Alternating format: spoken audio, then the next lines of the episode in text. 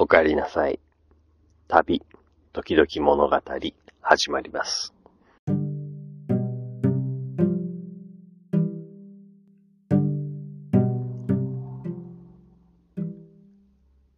こちらは、疲れたおっさん、丸が憩いを求め、ぶらり旅に出かけたり、本や映画などの物語の世界に浸ったりしながら、現実逃避を図りつつ、その様子を皆様にお伝えすることで、共に明日への活力を回復しようという自分勝手なおしゃべりプログラムです。えー普段私は人と接する仕事をしていて、家に帰ってきても妻、子供がいて、えーとても賑やかに楽しく毎日生活を送っています。それはそれで、えーとても幸せなのですが、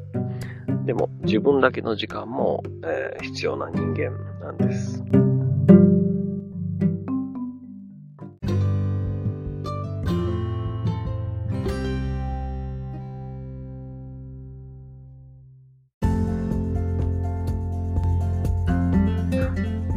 自分の時間、えー例えばそれは旅、えー私。のスマホに、えー Google タイムラインという機能がありまして、スマホの GPS が自動的に自分の、えー移動した場所、時間っていうのを記録してくれているんですね。で、例えば、丸月丸日と検索すれば、過去に自分が、えーどういう経路でどこに行ったっていうのがマップ上で、えー見ることができる機能があるんです。で、まあ、当然ながら、え仕事の日は自宅と職場を行ったり来たりするだけの往復が、えーまあ、直線的に、えー記録されることになっています。まあ、ただそれが、えー週にま5日ぐらい、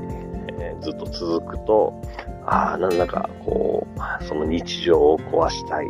というような願望が、え出てくるわけですね。で、Google タイムラインは、まあ最近の機能なんですけれども、まあ若い頃から、やっぱり、えーどこかこうに、非日常を体験したいとか、新しいものに出会いたいという、えー気持ちがすごくうん強くあります。なので、まあ、休みになると大抵どこかに、えー出かけていきます。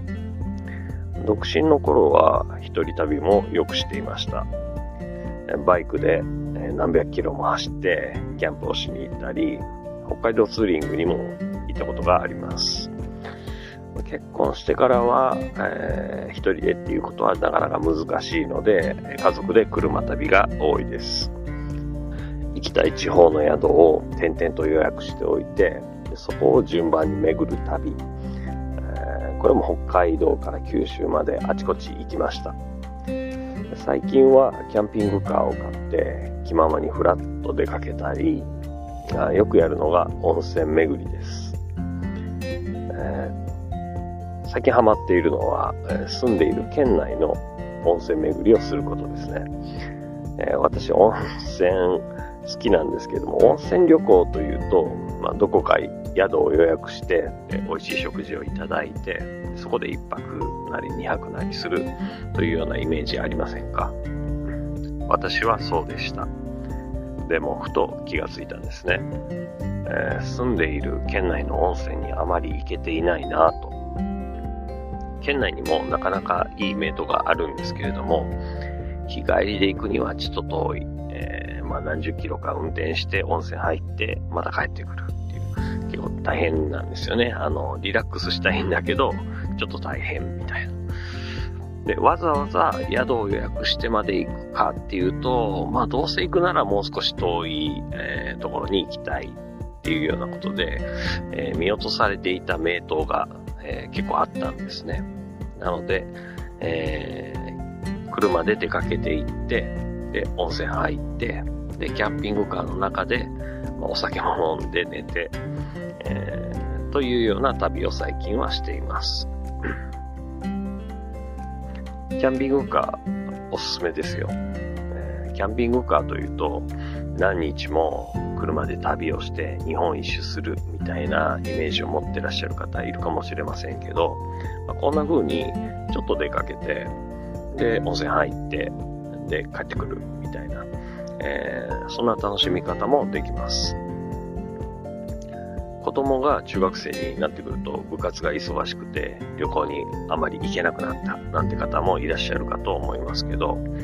例えば、えー、次の日の午後から部活の練習があるという場合でも、よし、じゃあ今晩から出かけて温泉入って車中泊して、で、翌朝、えー、近くの美味しいパン屋で朝食買って食べて、で、えー、帰ってくる午後から部活みたいなこともできますからね。あとは、えー、一人旅にも行きやすいです。えー、家族ほっといて一人旅はなかなか難しいですよね。えー、でも、例えば平日の休みが一日だけあったとします。で、妻は仕事、子供たちは学校となったらすぐ温泉セットを持って、え、晩から出発、出かけていく感じですね。最近は小回りの利く自転車を乗せて、で、現地を散策するなんてこともやっています。なんなら今、このポッドキャストも、え収録、キャンピングカーの中で行っています。なので、時々、えー、車の音とかノイズが入ってるかもしれませんけれども、それも合わせて楽しんでいただければと思います。あと、数年前から城巡りにもハマっています。もともと歴史が好きなんですけれども、どうせ旅をするなら何か目的があった方がいいだろうと思って、えー、日本城郭協会が指定している日本百名城と俗百名城というのがあるんですね。それが掲載された日本百名城、俗百名城のガイドブックがあるんですね。で、その末尾にスタンプ帳がついていて、えー、現地に行くとそのお城のスタンプが押せるという風になっています。えー、これは私は学研のものを使ってるんですけれども、何社かから出てると思いますので、もしいいものがありましたら、えー、それを使って、城巡りしてみてはいかがでしょうか。私は今のところ20%ぐらい載せてあるんですけれども、まだ北海道や九州、沖縄なんかは全然、えー、載せていませんので、いつか、まあ、時間がたっぷりできたら、そっちの方も遠征してくるっと巡りたいなと思っています。登山もやっていて、数年前からヤマップというアプリを使ってあちこちの山を登っています。ヤマップは2022年のサブスク大賞を受賞した素晴らしいアプリで、スマホの GPS が登山マップの、えー、今どこにいるのか、今のどこを登っているのかというのを教えてくれる。まあ、それだけでなくて、その登山記録や写真を SNS に公開すれば、いろいろな人と繋がることができます。だから、これから登ろうと思う山をあらかじめリサーチしたりすることもできますし、自分が登山記録を公開することで他の人のガイドにもなるという優れものですね。有料会員になれば家族などの見守り機能もあって、えー、安全な登山の助けにもなります。月に2回までならマップのダウンロードはフリーなので私の場合は基本無料会員として使って8月など頻繁に登山に行く時だけ有料会員になるようにしています、えー、登山でもキャンピングカーは非常に便利ですね。登山というのは朝のうちに登り始めないと最悪の場合下山中に日が暮れてしまい遭難してしまうという危険があります。私の場合は、まあ、夜のうちに登山口まで、えー、登山口の近くまで行ってそこで車中泊をして翌朝、まあ、夜明けとともに登るというようなスタイルが多いです山でも海でも、まあ、できればあまり人が来ないところが好きですねだからといって、全く人の気配もしない、獣と虫と蛇しかいないような、そういうような秘境はちょっと苦手で、まあ怖いです。理想的なのは、すれ違う人が程よくいて、なんなら軽く挨拶をしたり、道を尋ねたりできるぐらいの田舎感が好きですね。このポッドキャストでは、そういった旅の記録、記憶を皆さんにお伝えできればなと思っています。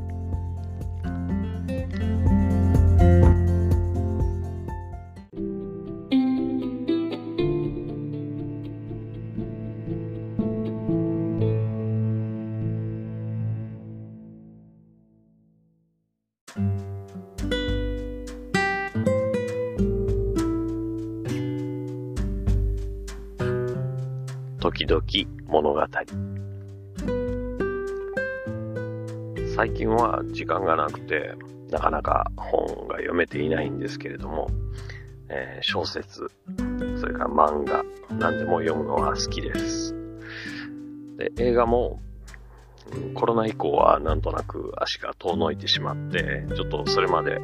えー、習慣だった映画館通いがなかなかできていないのが実情ですね。まあ、ただ、そういった物語に出会って、えー、そういった世界に没入したり、えー、あるいはそれについての感想や批評をポッドキャストで聞いたりするのはとても好きです。最近は映画は、まあ、サブスクで見ることが多いですけれども、まあ、またそうしたものの、えー、感想、批評なども、えー、こちらで配信できたらなと思っています。昔から映画も小説も漫画も大好きだったんですけれども、子供ができるとなかなか一人で没頭する時間が取れないんですよね。特に長時間は。えー、映画館に行くとしても、ドラえもんとか、妖怪ウォッチあたりが中心になってしまって。で最近は子供も自分で好きな本を部屋で読んだり、テレビで見たり、え、していることが多いので、まあ、私は私で読んだり視聴したりすることができるようになってきました。小説なら最近読んだのは、伊坂幸太郎、えー、東野圭吾、相沢佐子、道尾修介、えー、まあ、昔から好きなのはシャーロック・ホームズでコナン・ドイル、まあ、などミステリーが多いですね。映像だと最近はアニメをよく見ます。えー、宮崎駿、細田守、新海誠など、まあ、作家性の強い映画であったり、あるいは進撃の巨人、映像系には手を出すな、最近はリメイクされているうるせえ奴らなんかにもハマっています。またそちらも紹介することができたらなと思っています。ただ悲しいのは話の内容をすっかり忘れていくんですよね。ほんと悲しい。あと、見たい、読みたい作品がありすぎて作品渋滞を起こしてしまう。だから、せかされるように次々と鑑賞するんですけど、あまり深く理解できていないというのが、えー、まあ問題としてありますね。これは、ポッドキャストを始めようと思ったきっかけでもあります。せっかく見たり読んだりしたんだから、やっぱりちゃんと作品について覚えていたいし、深く考察もしたい。えー、ポッドキャストで誰かに伝えたり、まあ、自分としてのアーカイブとして残しておけば、そういうことが可能になるんじゃないかというのが、まあ、一つの試みとしてあります。昔から自分の記憶というものに興味があるんです。で時間が経てば人ってどんどん忘れていくじゃないですか。でも、忘れたとしても、何か手がかりを残しておけば、何かのきっかけで記憶の蓋が開くってことありますよね。自力で突然あの日のことって思い出すことはないんですけども、一枚の写真を見たとき、えー、誰かの思い出話から突然、あ、そうそうそうってなることありますよね。まあ、そういうのがすごく好きで、だから昔から、えー、写真や動画を撮ったりするのが好きなんです。まあ、それも、えー、含めて、まあ、このポッドキャストでそういうような体験が自分自身としてもできたらいいなと思っています。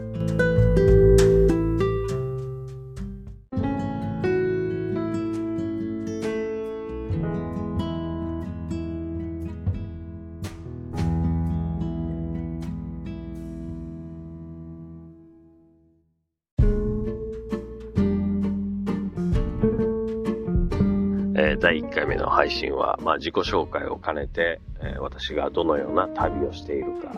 えー、どのような物語に接しているかということをお伝えいたしました。えー、また次回以降詳しく、えー、体験したこと、見聞きしたことなどが、えー、皆さんの何かのお役に立てればなと思っていますので、え、また、えお聞きいただければと思っています。今日はどうもありがとうございました。